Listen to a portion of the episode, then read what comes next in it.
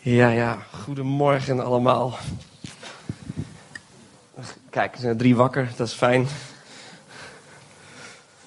Ja, ik, wat ben ik dus? Hè? Je had het net over Fries en Belg en zo. Ik ben geboren in België. Maar ik heb Nederlandse ouders. En dan ging het natuurlijk al een beetje mis. Uh, op school was je dan, wat was je dan hè? Ja, dan was je toch de Nederlander. Dus je werd dan een beetje uitgescholden en gepest als Nederlander. Flauwe grapjes. Hè? En, dan, uh... en nu woon ik sinds vier jaar in Friesland.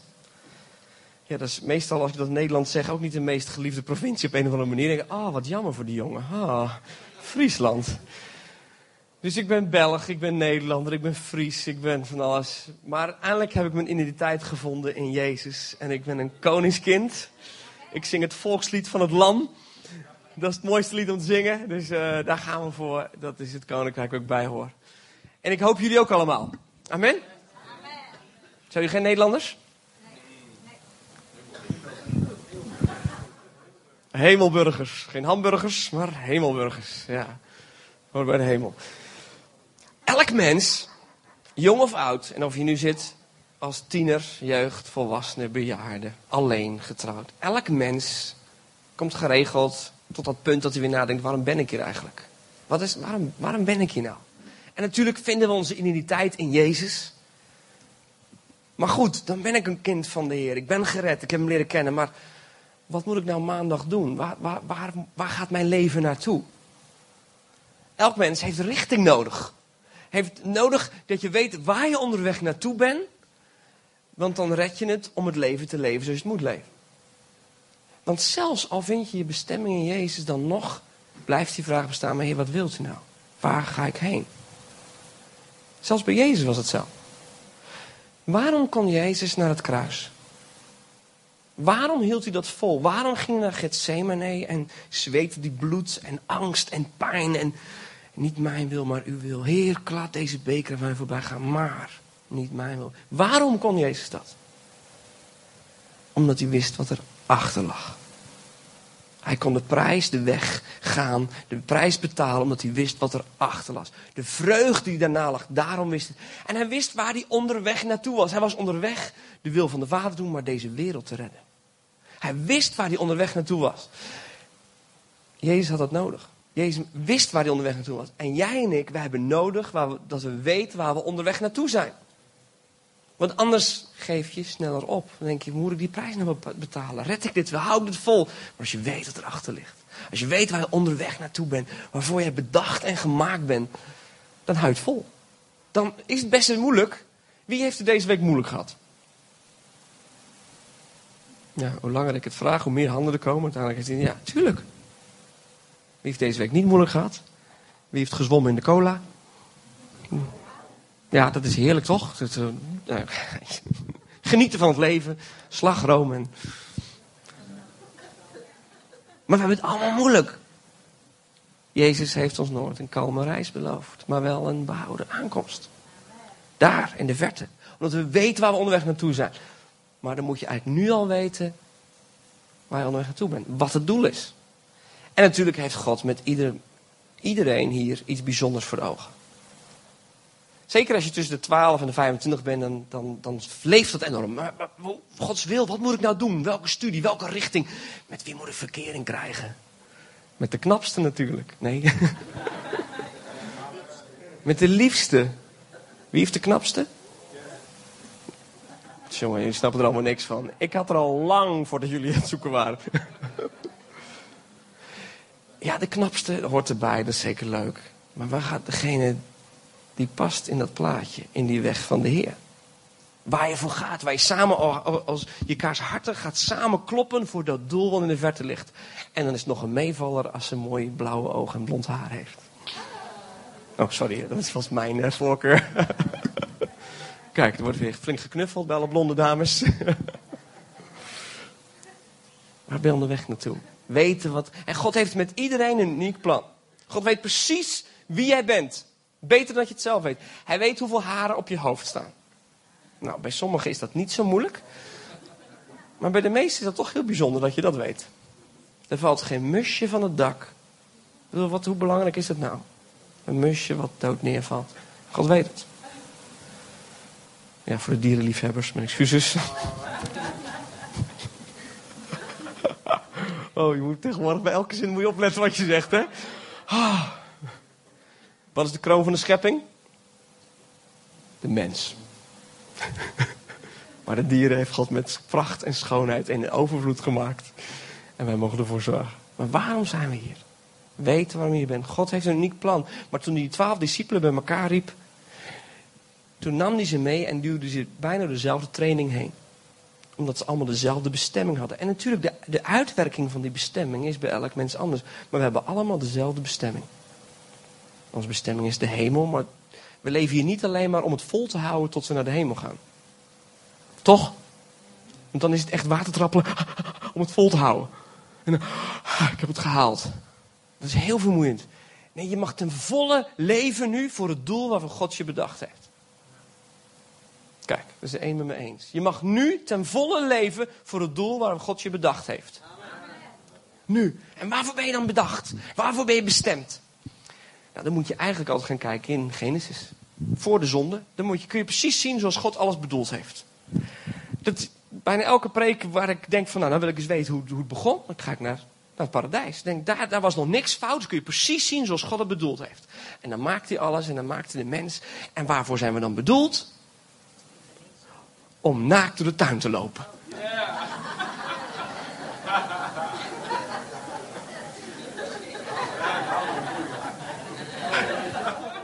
Sommigen denken, denken mm, waar gaat dit heen? Waarom liepen ze naakt door de tuin? Omdat er geen schaamte was. We zijn bedoeld om schaamteloos te zijn. Om geen afwijzing te kennen. Om geen angst te kennen. Amen?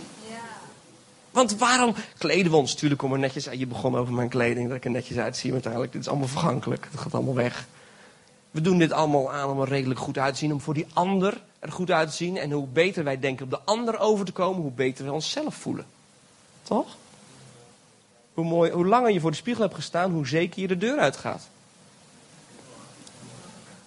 Nou, bij sommigen is het hopeloos. Maar het heeft met zoeken naar zekerheid te maken. Ja? Cosmetica komt van het woord kosmos. En kosmos betekent wanorde. Dus cosmetica is de wanorde opruimen. Dames? maar waarom doen we zo uiterst best voor onszelf? Is voor een deel om onze zekerheid te zoeken naar die ander toe. Terwijl daarom had die kleding helemaal niet nodig. Want het was gewoon, er was zekerheid in hen. Ik en God, ik mag zijn wie ik ben. Dit allemaal is bedacht voor mij. God heeft de aarde en alles bedacht voor ons. Ja, en dan? Om dan in de tuin rond te lopen? Nou, twee dingen. Allereerst is, is Adam en Eva en de mens daarmee gemaakt om te wandelen met God. wat deden Adam en Eva? In de avondkoelte kwam God en gingen ze wandelen met God. Momenten dat je wandelt met God. Dat je zo dichtbij bent dat er niks anders is. Je moet gemiddeld één keer per dag een wandeling met God maken. Je moet altijd wandelen met hem, maar echt letterlijk zeggen, nu ga ik wandelen met u, Heer. Vergeet alles en ik ga wandelen in de tuin. En ik wandel met u. Je leven aanbieden, je leven neerleggen. Daar heeft het alles met aanbidding te maken. Daarvoor zijn we bedacht. Aanbidding is het ene. Maar het andere wat we vaak vergeten. Dus het ene is aanbidding. Daarvoor ben je bedacht. Je bent bedoeld om te aanbidden. En aanbidden is liedjes zingen, maar het is veel meer dan dat. Het is je leven aanbieden. Aanbidding is aanbieden. Steeds weer je leven aanbieden. Hier is het hier. Hier is het. Het Griekse woord voor uh, aanbidding is proskuneo. En proskuneo betekent aanbidding en voorovervallen. Maar de echte betekenis is als een hond die naar zijn meester rent en zijn handen aflikt. Wanneer doet een hond dat? Vroeger hadden wij een golden retriever en dan gooide hij zo'n bal en dan ging dat beest, de golden retrievers zijn de beste, waarom heet ook retrievers, ze kunnen goed terugbrengen. Die bracht alles terug. Dus Randy kwam weer terug, gooi die bal neer en dan, en dan klaar voor de volgende worp, toch? Dat is aanbidding. Wil je nu dit doen? En je doet het met hart en vuur. Je komt terug bij de Heer en zegt: Zeg, wat is het volgende? Ik ben er klaar voor, Heer. Kom op, gooi die bal. Ik ga ervoor. Wat is uw volgende opdracht? Dat is aanbidding. Steeds weer gaat Heer, ik ben klaar voor het volgende. Mag ik alstublieft weer? Toch? Vet, hè? Allemaal honden worden. Steeds weer terugbrengen, steeds weer bij de meester terugkomen. Dat, daarvoor ben je bedacht. Eén, het volgende, het volgende. Leven in aanbidding, steeds je leven aanbieden. Maar dan het andere. Twee grote bestemmingen in ons leven: aanbidding en het andere. Genesis 1, vers 26. De eerste tekst over dat de mens gemaakt wordt. Genesis 1, vers 26. God zei: Laten we mensen maken die ons evenbeeld zijn, die op ons lijken. Dus de mens wordt gemaakt lijkend met vergelijking met in zijn genen, in zijn DNA, in zijn wezen, in zijn ziel, in zijn geest iets wat op God lijkt. Waarin lijken wij in vergelijking met dieren en planten en bomen op God? Dat wij een geest hebben. Wij zijn geestelijk gemaakt. Laten we mensen maken die ons evenbeeld zijn, die op ons lijken. Zij moeten heerschappij voeren over de vissen van de zee, de vogels van de hemel. Over het vee, over de hele aarde, over alles wat erop rondgaat. Wat is onze tweede bestemming? Heerschappij voeren. Heersen. Je bent bestemd om te regeren. Je bent bestemd om te regeren, om te heersen. Nu, iedereen is in zijn hoofd aan het invullen wat dat nou betekent. He? Heersen. Oh, die mannen denken, oh, dus ik mag thuis de baas zijn. Welke mannen zijn de baas thuis? Welke vrouwen zijn thuis de baas? Bij wie is het gevecht nog gaande? We zijn bestemd om te heersen, heerschappij voeren. In Genesis wordt drie keer gezegd dat er geheerst moet worden bij de schepping. Hier is het eerste vers over de mens dat hij gemaakt wordt. Naar het beeld en gelijkenis van God. Waarom lijken we op God? Om te heersen. Wat is het grote plaatje, het, het consistente plaatje van God in de Bijbel? God die zit op de troon. Van begin tot einde zit God op de troon. En iedereen die een openbaring heeft, Jezaja 6, hij ziet God op de troon. Johannes in het boek Openbaring, hij ziet God op de troon. Het grote plaatje in de Bijbel van God is God zit op de troon. En wie zit er op een troon? De koning. Het vaste plaatje door heel de Bijbel is: God is koning. En die koning maakt ons naar zijn beeld en gelijkenis en zegt: En nu moet jij heerschappij voeren. Nu moet jij regeren. Nu mag jij koning zijn. Namens mij. Ik zal iets vertellen wat ik nog niemand verteld heb, buiten een paar vrienden van mij. Ik ben een boek aan het schrijven. En dat boek heeft de titel Leef Koninklijk. En dat gaat hierover. We zijn bestemd om te regeren. We zijn bedoeld om zoals God op de troon zit, naar zijn beeld en gelijkenis te regeren. En toch, als je het dan zegt, dan zie je soms wat verwarring. Mensen denken, maar wacht even, we moeten toch dienen? En, en wacht even. Nou, terug even naar drie keer heersen in Genesis. Er wordt drie keer gezegd dat er geheerst wordt. Eén keer over de mens, maar ook een ander vers over de, ik heb het versje niet, maar over de zon en de maan die moeten heersen. De zon moet heersen over de dag en de maan moet heersen over de nacht met de sterren. En de mens moet heerschappij voeren over de aarde. Waarom zon heersen, datzelfde woord, en de maan heersen? natuurlijk is de zon als het ware, geeft leiding aan de dag en de, maan aan de nacht, maar er zit beeldspraak in. In dat beeld is de zon het beeld van wie God is. Want waar God is, daar is het dag. Waar God is, is altijd licht. Waar de zon is, is altijd licht. En Johannes 1, vers 5. Dit is de verkondiging die wij van God gehoord hebben. God is licht en in het geheel geen duisternis. En Johannes 1, vers 5. God is geen, waar God is, is het licht. Er is geen duisternis. Waar de zon is, schijnt altijd licht. Eindeloos licht. Licht zo intens, zo overweldigend. Licht, licht, licht. Zon om te heersen over de dag. Waar God is, daar is de dag. En dan de maan om te heersen over de nacht. Wat is de maan?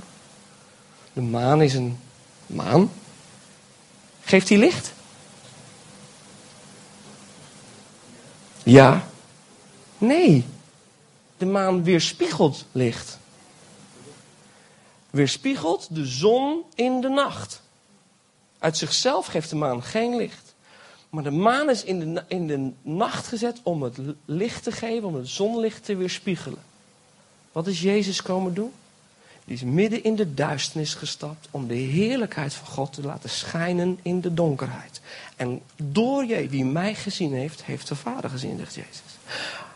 In het maanlicht zie je het zonlicht. In Jezus zie je de Vader. Met de sterren. En de sterren zijn beelden van de engelen. Later gebruikt Paulus het beeld dat wij ook sterren zijn in de duisternis. Maar in dit beeld is het God, de Vader, de Zoon en de sterren. En weet je, de maan is dus de duisternis ingestapt. Door het, en je hoeft niet de zon en de maan te gaan vereren. Er zijn volken die dat gedaan hebben. Die hebben iets gezien van eigenlijk van die glorie van de zon en van de maan. En zijn de zonnegod gaan creëren. En de maan gaan aanbidden. En ergens voelden ze, daar is iets bijzonders mee. Maar het zijn beelden van God die heerst. God heerst, maar God heerst is licht. En Jezus heerst in de duisternis. Is hij God komen weer spiegelen. En in de donkerste duisternis is het toch licht geworden door Jezus. En de maan zorgt ervoor dat er leven op aarde is. Weet je dat? Kijk, de zon schijnt en die geeft ons warmte. Maar als de maan er niet was, zouden wij absoluut sterven. Waarom? Als de aarde rond de zon draait, dan zou de aarde steeds met dezelfde kant naar de zon zijn. En één kant zou bevriezen en één deel zou verbranden. Maar door de maan, de aantrekkingskracht van de maan, is de aarde gedraaid, ongeveer 21 graden. En draaien we precies zo dat iedereen om de beurt licht krijgt. Dus de maan heeft ervoor gezorgd dat er leven is op aarde. Zo heeft God het bedoeld. God, wat een beeldspraak. Hè? Vind je het niet geweldig? De hele schepping predikt dat God koning is en dat Jezus onze redder is. Echt, alles predikt dat God is licht en in het geheel geen duisternis. En Jezus gekomen licht te geven. De zon die heerst over de dag. De maan die heerst over de nacht. En de mens mag heersen over de aarde. Daarvoor ben je bedoeld. Regeren, leiderschap. Zoals Jezus bedoeld heeft. Zoals Jezus het voorgedaan heeft. Want dan, nu denk je nog steeds, ja maar heersen, wat moet ik dan doen? Moet ik dan toch de baas zijn over mijn vrouw? Moet ik dan toch autoritair zijn tegen mijn kinderen? Wij zijn bedoeld om koninklijk te leven. Zoals de koning regeert, moeten wij regeren. Eigenlijk heeft God de aarde die hij gemaakt heeft, met alles erop, zomaar uit handen gegeven. Want Adam mocht de dieren namen geven. Je zal toch schepper zijn? En alles gemaakt hebben en heb je schilderij geschilderd. En je zegt tegen dan is nu mag jij kiezen hoe het schilderij heet. Dan geef je het weg. Dan geef je het wezen daarvan weg. En Adam mocht namen geven. Dus God respecteerde Adams keuzes. Hij mocht leiding geven over die schepping. Dus God zei ik regeer in de hemel en jij mag namens mij regeren op aarde. Met de maan die schijnt in de duisternis. Nou gaan we een heel stuk verder naar Jezus, naar de tijd van Jezus. In de tijd van Jezus was je in, in, in Israël had je de Romeinse overheersing. De Romeinen hadden de leiding. En er was een verwachting dat een koning zou komen. Een koning zoals David. Een goede koning. Die het recht zou herstellen. En ze verwachten een koning die de Romeinen aan de kant zou duwen. En dan komt Jezus.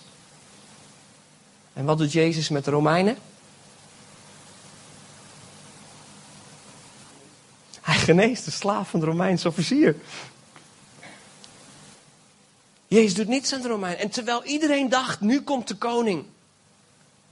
Toen Jezus Jeruzalem binnenreed op zijn veulentje, veulen van een ezel.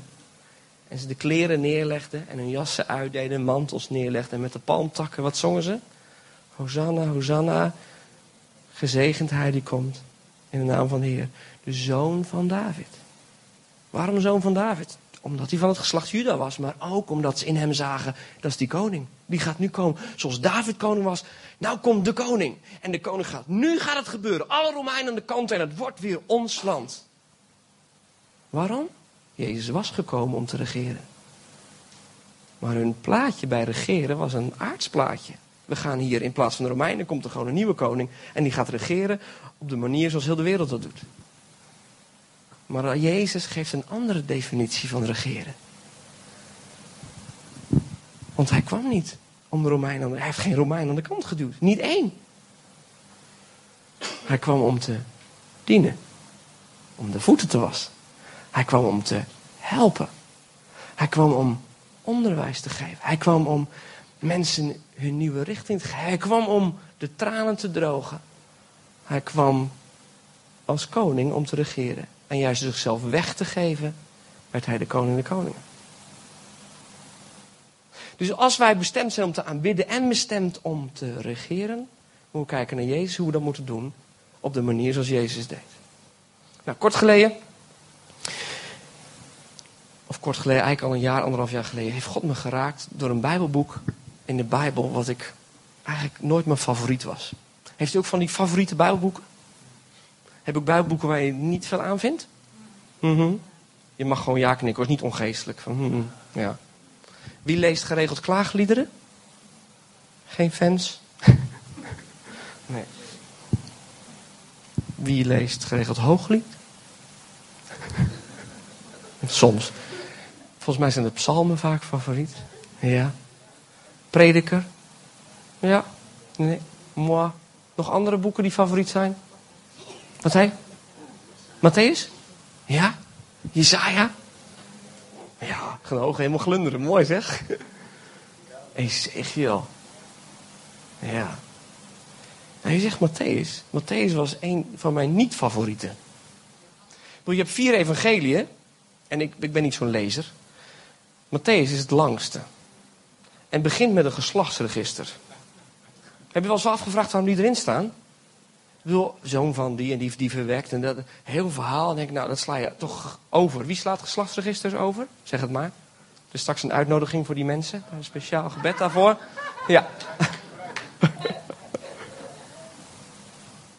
dus het geslachtsregister en alle... Welk evangelie vond ik het geweldigst? Marcus. Lekker kort, krachtig, veel wonderen, grote kracht. Ga ervoor. Geen heel geboorteverhaal, gewoon meteen. Jezus begint gewoon meteen. Amen? Nog meer fans van Marcus? Oké, goed zo. Tot dus een jaar, anderhalf jaar geleden God iets deed. En ik iets zag in Matthäus wat ik nooit eerder gezien had. En het heeft allemaal met dit onderwerp te maken, met dat bestemd zijn om te regeren. Eigenlijk het hele Matthäus-evangelie gaat erom te bewijzen dat Jezus de koning is. Zoals het bedoeld is. Waarom begint Matthäus 1 met een geslachtsregister? En het is ander dan in Lucas.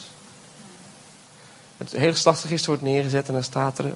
Het begint niet bij Adam. Bij wie begint het? Bij Abraham. Veertien geslachten tot David. Veertien geslachten tot de ballingschap. Veertien geslachten tot Jezus. Abraham had een belofte dat in zijn nageslacht er een groot volk zou komen met daaruit koningen.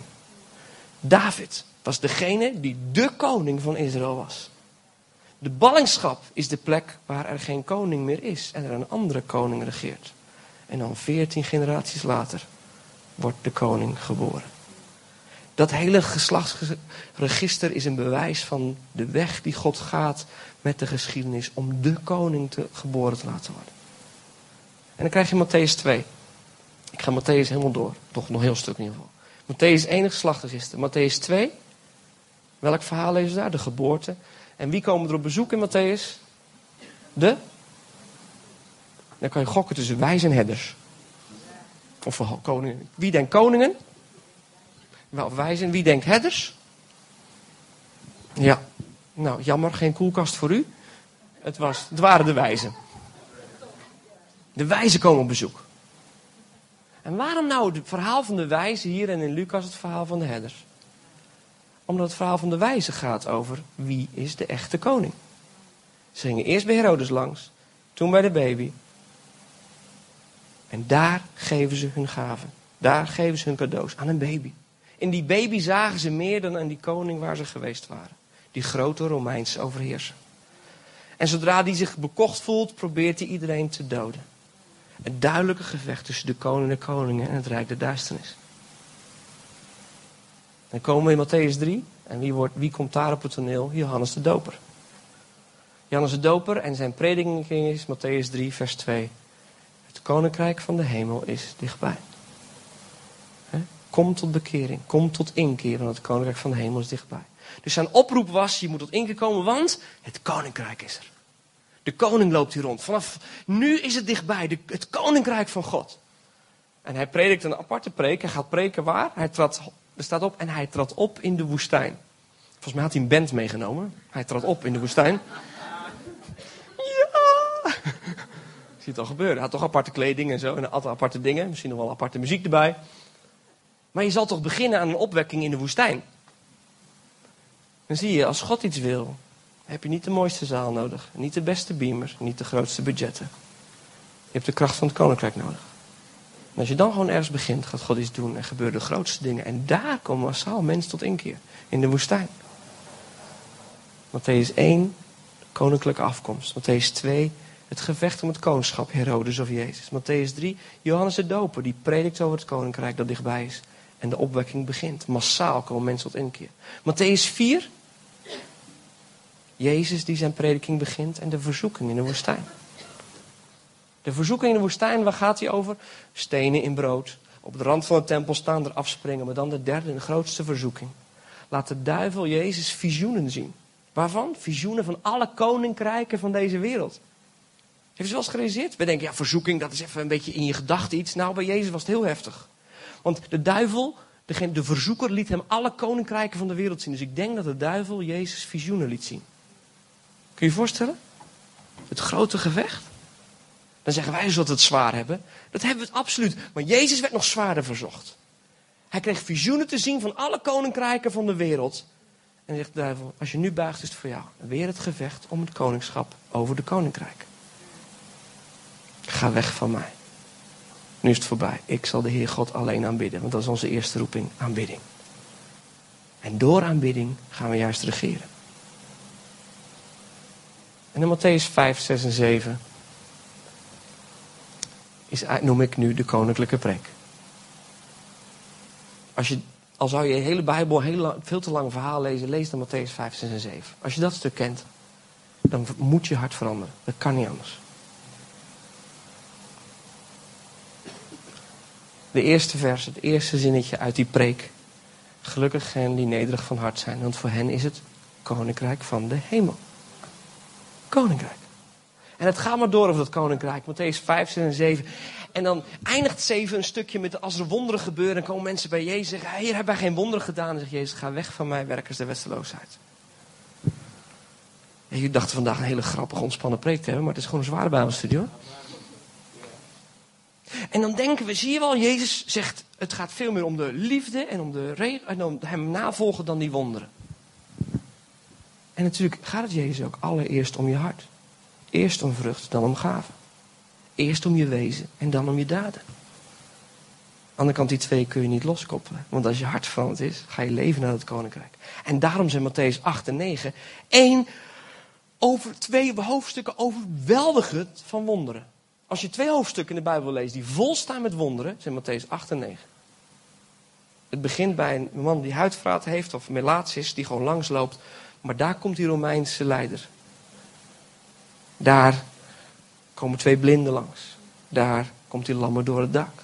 Daar is het die Joodse leider van de synagoge die Jezus meeneemt naar zijn dochter. Dus Jezus geneest mensen die op straat zijn. Jezus geneest iemand met een Romeinse afkomst. Jezus geneest, herstelt een dochter van een, een, Joods leider. Jezus geneest zelfs een schoonmoeder. Jezus houdt van schoonmoeders. Dat is weer bemoedigend, hè? Jezus geneest een vrouw die hem zomaar aanraakt. Wonderen, wonderen, wonderen. Omdat het koninkrijk van God bestaat in kracht. En dan kom je in Matthäus 9, het laatste stukje van Matthäus 9, vers 35. 36, 37, 38. Dan gaat Jezus rond en dan staat er die al die wonderen deed. En dan plotseling is hij bewogen over de massa's. Begaan. En zegt, vraag de Heer van de oogst dat hij arbeiders uitzendt in de oogst. Want de oogst is groot, maar arbeiders zijn er weinig. Er zijn zo weinig mensen die koninklijk leven. Er zijn er zo weinig die het koninkrijk brengen. En namens de koning het koningschap van God herstellen waar ze maar komen. Want waarvoor waren we bestemd? Aanbidding, ons leven aanbieden. Als de hond die rent en terugkomt, zegt, klaar voor het volgende. Maar aan de andere kant, regeren. Zijn koningschap brengen zoals Jezus deed. Niet je verzet tegen de Romeinen. Niet je verzet tegen je buurman die je irriteert. Toch? Of die vrouw of man die je afsnijdt op de weg. Daar is je gevecht niet tegen. Wees koninklijk. Reageer koninklijk. De koning leeft in mij. Wat zal mij? Ik ga zorgen voor die mensen. Niet jouw belang, niet alleen je mantel neerleggen, maar je leven neerleggen waar de koning overheen mag lopen. Alles neerleggen, zeggen het gaat niet om de uiterlijke kant. Het gaat niet om de bewegingen en de liedjes en de diensten.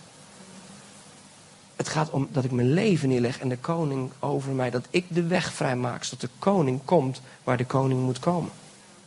Want als jij en jij en jij en jij en ik ook, ik kan hier een spiegel neerzetten hoor. Mijn leven neerleg zodat de koning kan komen waar de koning moet zijn. Dan wordt het koninkrijk van God zichtbaar. Dan leef ik koninklijk. Juist door de voeten te wassen wordt de koning zichtbaar. Juist door die extra mijl te lopen, mijn andere wang toe te keren, mijn kleren weg te geven, mezelf te vernederen. Juist dan wordt het koninkrijk van God zichtbaar.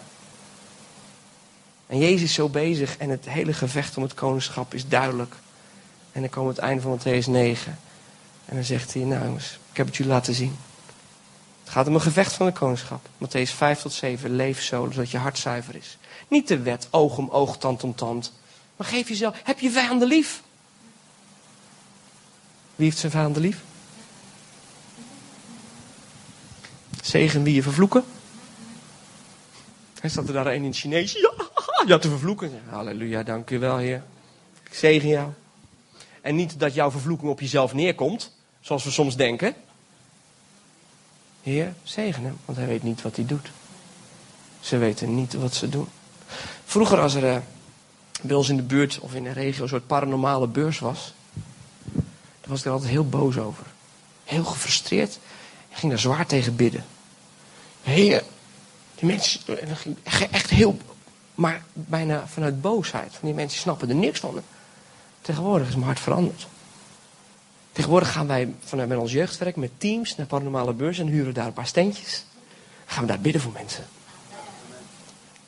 En het maf is, je komt steeds meer ontdekken dat al die mensen die bezig zijn met hun steentjes, 90% weet niet waar ze mee bezig zijn. Want ze weten niet, Heer vergeef het hen, want ze weten niet wat ze doen. En juist door te zeggen, oh niks meer te maken, jullie zijn helemaal fout, ja, en jullie zijn ook fout, jullie wordt je wereld steeds kleiner. En wordt de invloed van Gods koninkrijk door jouw leven heen steeds kleiner. Terwijl als je zegent wie jou vervloeken, oh, misschien zelfs op de paranormale bus, ik zegen jou. Ze daar staan, ja, hè? ga je ze zegenen. Ja, heb je vijanden lief? Heer, ik hou van ze. Want ze weten niet wat ze doen. Juist dan wordt het koninkrijk groter door jou heen. Wordt de ruimte groter.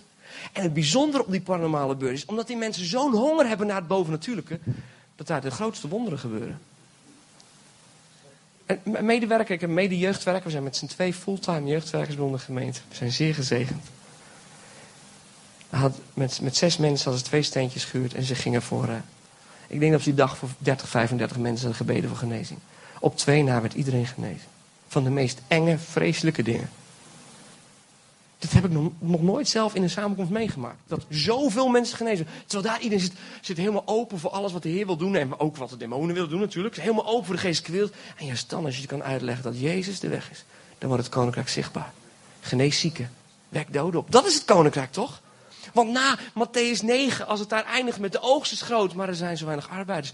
Ga, ga koninklijk leven, want dan gaat er iets gebeuren, wordt het koninkrijk overal zichtbaar. Want dat was de preek van Jezus. Komt tot één keer. Precies dezelfde. Matthäus 4, vers 17. Precies dezelfde preek als Johannes de Doper. Matthäus 3, vers 2. Precies, komt tot één keer, want het koninkrijk van de hemel is dichtbij. En Jezus predikt dat en dan zegt hij, de oogst is groot. En eigenlijk zegt hij bijna, maar ik kan het niet alleen. Kan Jezus niet alleen? Nee. Jezus kan het niet alleen. Want Jezus was in dat opzicht volkomen mens. Zoon van God, maar mens. Hij was op één plaats tegelijk. En daarom dat hij arbeiders, mensen, mannen, vrouwen nodig heeft. Die bekleed met de kracht van de geest gaan leven in dat koninkrijk. En daarom Matthäus 10, vers 1, het eerstvolgende vers. En hij gaf hun macht om zieken te genezen en boze geesten uit te drijven. En Matthäus 10, vers 7, even mijn favorieten. Ga weg en verkondig. Het koninkrijk van de hemel is dichtbij. Genees zieken, wek doden op. Maak mensen die aan huidvraat lijden weer rein. En drijf demonen uit. Om niets heb je ontvangen, om niets moet je geven. Dus na de hele demonstratie van Jezus, en zo zie ik het, ineens heb ik, zag ik het licht in Matthäus. Zegt hij, en nu heb ik mijn stuk gedaan. En tuurlijk, ik ga naar het kruis, maar nu staan jullie. Willen jullie koninklijk leven? Ik geef je de macht, ik geef je de kracht. Wil jij koninklijk leven? En wat heb je nodig? Het eerstvolgende vers. Neem niets mee. Neem geen goud en extra zilver en sandalen en stokken. Nee, niks. Ze moesten niks meenemen behalve wat heb je nodig? Twee dingen. Een veranderd hart, Matthäus 5 tot 7. En de kracht van het koninkrijk. Ik zit in een hele grote kerk. Christian zei het al. Bij ons in de gemeente komen op zondag tussen de 4 4.500 mensen. Ja, als ik het zeg, dan zie ik altijd de reacties. En ik ben er ondertussen aan gewend. Maar toen ik er kwam de eerste keer en de zaal, de grote zaal open ging, viel ik bijna flauw. Het was echt, hier kan dit wel. Hier in Nederland. Toen ik er kwam, vier jaar geleden, hadden we gemiddeld op zondag 200 tieners. Dat is al heel veel. Ondertussen gaan we gemiddeld naar 450 tieners per zondag. En we hebben dit jaar één keer de 700 gehaald. Op een zondagochtend. We hebben een kast van een gebouw. Als je bij ons in de gemeente het gebouw zou bekijken. Je, moet, je zult moeten vechten tussen overweldiging en jaloezie. Dat kan niet anders. Van zo'n mooi gebouw. Iedere volganger droomt van zo'n gebouw. Amen. Onze grote zaal heeft bijna 2000 zitplaatsen. De volgende zaal heeft 900 zitplaatsen. De volgende zaal heeft 600 zitplaatsen. En kinderzalen voor 300 en voor 200. En in elke zaal hangt een beamer. Overal staan laptopjes en computers en draaiende lampjes.